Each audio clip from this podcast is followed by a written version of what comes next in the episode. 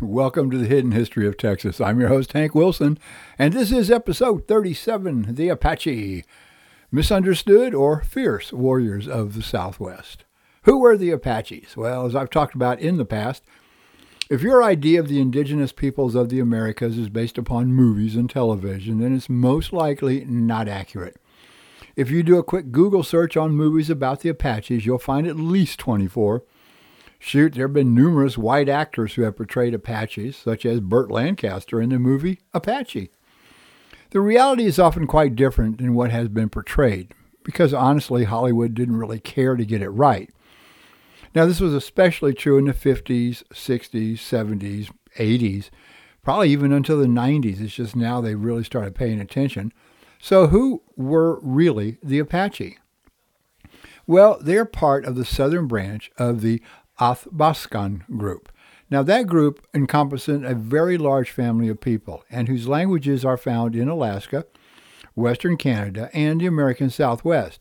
Several branches lived in a region that went from the Arkansas River to northern Mexico and from central Texas to central Arizona. Mostly they were divided into eastern and western, with the Rio Grande serving as the dividing line. Now, there are two groups Okay, two groups, the Lipans and the Mescaleros, that lived partially or entirely within the borders of Texas. The Apaches were known by multiple names. As a nomadic people, it is likely that several names were actually identifying the same band. Now, some of the Apache bands in Texas were Limita, Conejo, and Trementina. However, only the Lipan and Mescalero names survived into the 19th century. Most likely, the name we know and use, Apache, came from the Zuni word Apachu, meaning enemy, or possibly Awatehe, the Ute name for Apaches. When they refer to themselves, the words they used are Inde or Dine, which simply means the people. Apaches migrated into the southwest sometime between AD 1000 and 1400. Separated from their northern bands, they created a home for themselves in the southwest. They seem to have migrated south along the eastern side of the Rocky Mountains, then spread west into what is now the states of New Mexico and Arizona. Once the Comanche began moving into the same area, they had to relocate further south and west. Now, both the Lipan and Mescalero Apache social unit was the extended family. Several families would usually stay together, and the leader was their most prominent member. This individual acted as chief advisor and director of group affairs. Several groups would live close to one another, so they were able to come together for both defense, offense, and the occasional social or ceremonial occasions.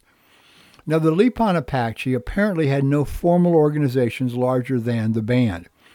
Now, while being flexible for the immediate members, this type of loose organization did cause issues when it came to establishing relations with the Spanish and later with the Mexicans, Texans, and Americans. For example, while one band might make peace with its enemies, another was free to remain at war with the same group. The band leaders were males, however, females held a central place within the tribe. Once married, the groom would move in and live with his wife's family.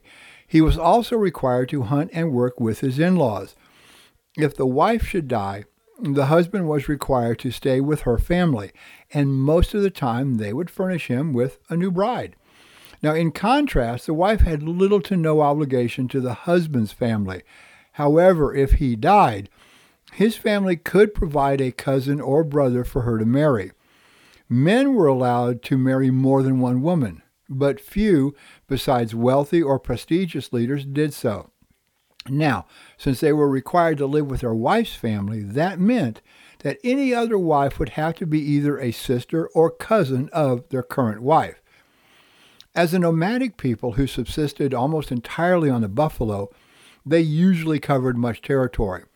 The buffalo provided clothing and coverage for their tents, which, whenever they moved, were broken down and loaded onto sleds, which were then pulled by dogs.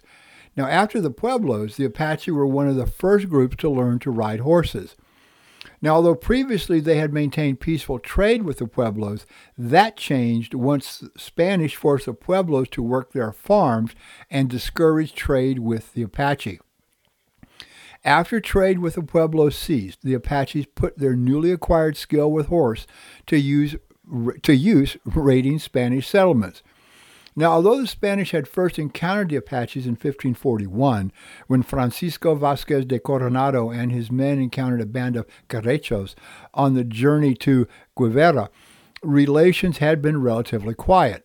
However, from 1656 to 1675, Spanish settlers and Pueblo Indians of New Mexico suffered heavily from a steady flow of Apache raids.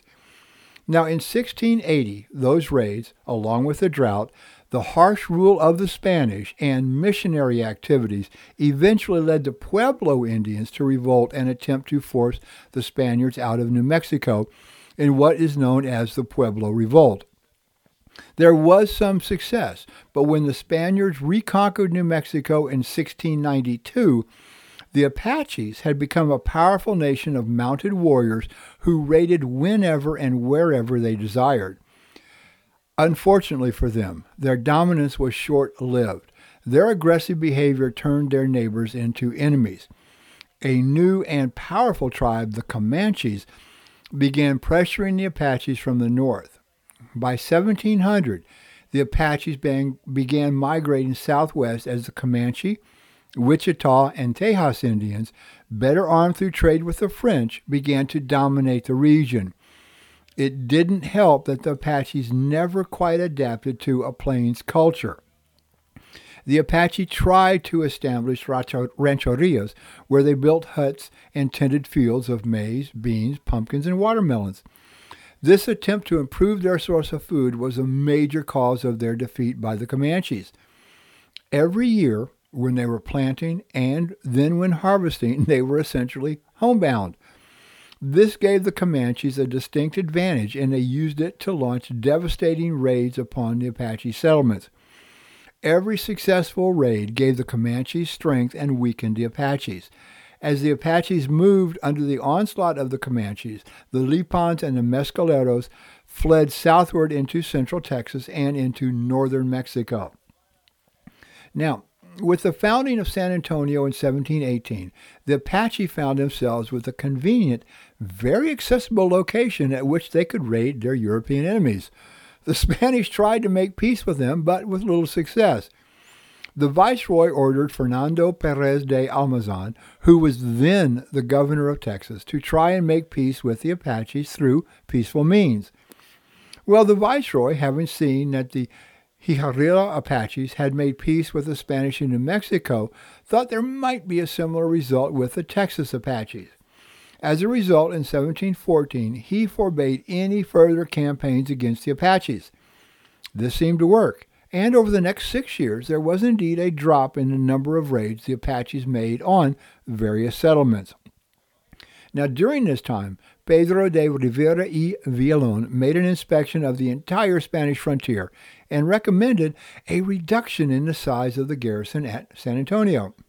The regulation of 1729 was based largely on Rivera's recommendations, forbade governors and commanders from waging war on friendly or indifferent Indians. This did not last, and during the 1730s and 1740s, the Apaches and Spaniards continued to wage war on each other. Now, the San Antonio missionaries devised multiple plans to build missions for the Apaches, but as with most things, nobody could agree on the best way to proceed. Eventually, in 1754, Alonso Giraldo de Terreros established the mission of San Lorenzo, which was actually located in Mexico west of the Presidio at San Juan Bautista. San Lorenzo had initial success, but less than a year after San Lorenzo was established, its new converts became discontinued, revolted, and burned the mission buildings and deserted. Now, while denying their own shortcomings, the missionaries blamed the failure of that first Apache mission on the members of the tribe. They claimed that since the mission was away from their native lands, the Apache were reluctant to live there. Now, this contributed to those who wanted to place a mission closer to Apache territory. Now, due to prospects for mining in the region of San Saba, coupled with being with it being in the heart of Apache territory, made a logical choice for the mission. When the Spanish began to build in 1757, there were no Indians in the area. Work began, and in June of 1757, the first Apaches started arriving. Soon, there were approximately 3,000 Apaches camped around and near the mission. This pleased the missionaries, and they were excited about the prospects until they discovered that the Indians were not going to enter the actual mission. They had instead gathered for their annual buffalo hunt and to wage war against the northern tribes. The Indians departed, and they promised to return after they were finished. Over the next year, small groups of Apache would appear at the mission, but none would stay. Finally, in March of 1758, a party of 2,000 Comanche, Tejas, Bidai, Tonkawa, and other Indians attacked Santa Cruz de San Saba mission. They killed eight of the inhabitants, stole the supplies, and burned the buildings. Now, even though the mission at San Saba was a dis- disaster, the Spanish kept trying to maintain peaceful relations. The Apaches, who had really yeah, no interest uh, in what the Spanish desired, okay, no, none whatsoever, they made just enough promises that the Spanish stayed interested. Members of the tribe actually joined Colonel Ortiz on his 1759 campaign uh, to punish the northern tribes. Now, the Lipans refused to settle near San Saba, and they wanted a mission further from the Comanche. Finally, in 1792 and 1762, a new Apache mission, San Lorenzo de la Santa Cruz, was established on the upper Nueces River halfway between San Saba and the Rio Grande. Now, while several Apache bands visited the mission, only one band of about 300 actually settled at the mission. They did, however, request a second mission downstream from San Lorenzo. So, Nuestra Senora de la Candelaria mission was established in 1762.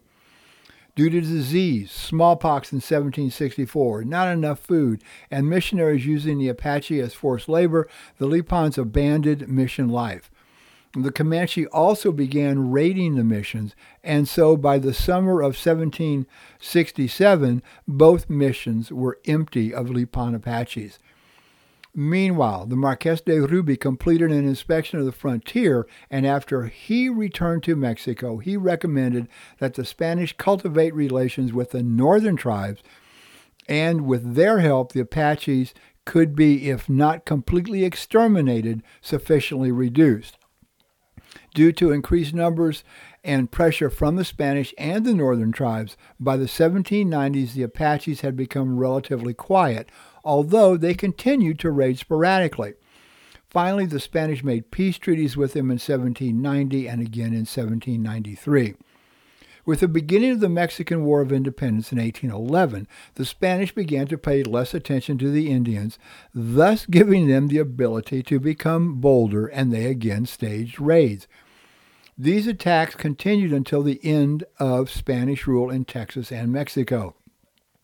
Antonio Maria Martinez, the last Spanish governor of Texas, reported raids by Lipan and Comanche Indians even on the capital of Texas, San Antonio. The Mexican government was quick to sign treaties with the Lipan. In each case, the Mexican promised to supply the Apaches with annual gifts of gunpowder and corn in exchange for peace. Once the Anglos began moving into central Texas, the Apaches developed a friendship with them. Each side hoped that the other would help defend them against co- co- hostile tribes such as the Comanche, who lived in the area. The Lipans often raided into Mexico and sold their stolen horses and goods to the Anglos. Okay, now, the Mexican government generally overlooked these raids because of the usefulness of the Apaches against the formidable Comanche. When Texas gained its independence, the relatively cordial relations between whites and Apaches continued for a while. In 1838, the Texans drew up their own treaty with the Lipans. However, the treaty and alliance broke down in 1842, and 250 of approximately 400 Lipans left Texas for Mexico. Once in Mexico, they joined the Mescaleros, and for the next several decades, they engaged on destructive raids across the border. In the years 1865 through 1867, Uvalde County reported the theft of more than $30,000 worth of livestock and the deaths of 18 people. The Mexican government was reluctant to act against this cross border raiding, primarily because several Mexican border towns profited handsomely from the purchase of stolen goods. Now, eventually in 1873, Colonel Ranald S. Mackenzie led a force of 400 soldiers across the border and into Mexico to destroy the Lipan villages. His army killed or captured virtually all of the surviving Lipans, and they were deported to the Mescalero Reservation in the Sacramento Mountains of New Mexico. By 1905, the remainder of the Lipans in Mexico drifted onto the Mescalero Reservation. In 1970, about 1,660 Indians were enrolled there, not only Mescaleros, but Chiricahuas, Lipans, Kiowas, and a few Comanches as well. 35 Lipans were living in Oklahoma in 1940, but were not officially listed among the tribes of the state. Well, that's going to do it for this episode. Please subscribe to the podcast. I do try to keep posting new episodes. Sometimes, though, life gets in the way and there's a gap between them.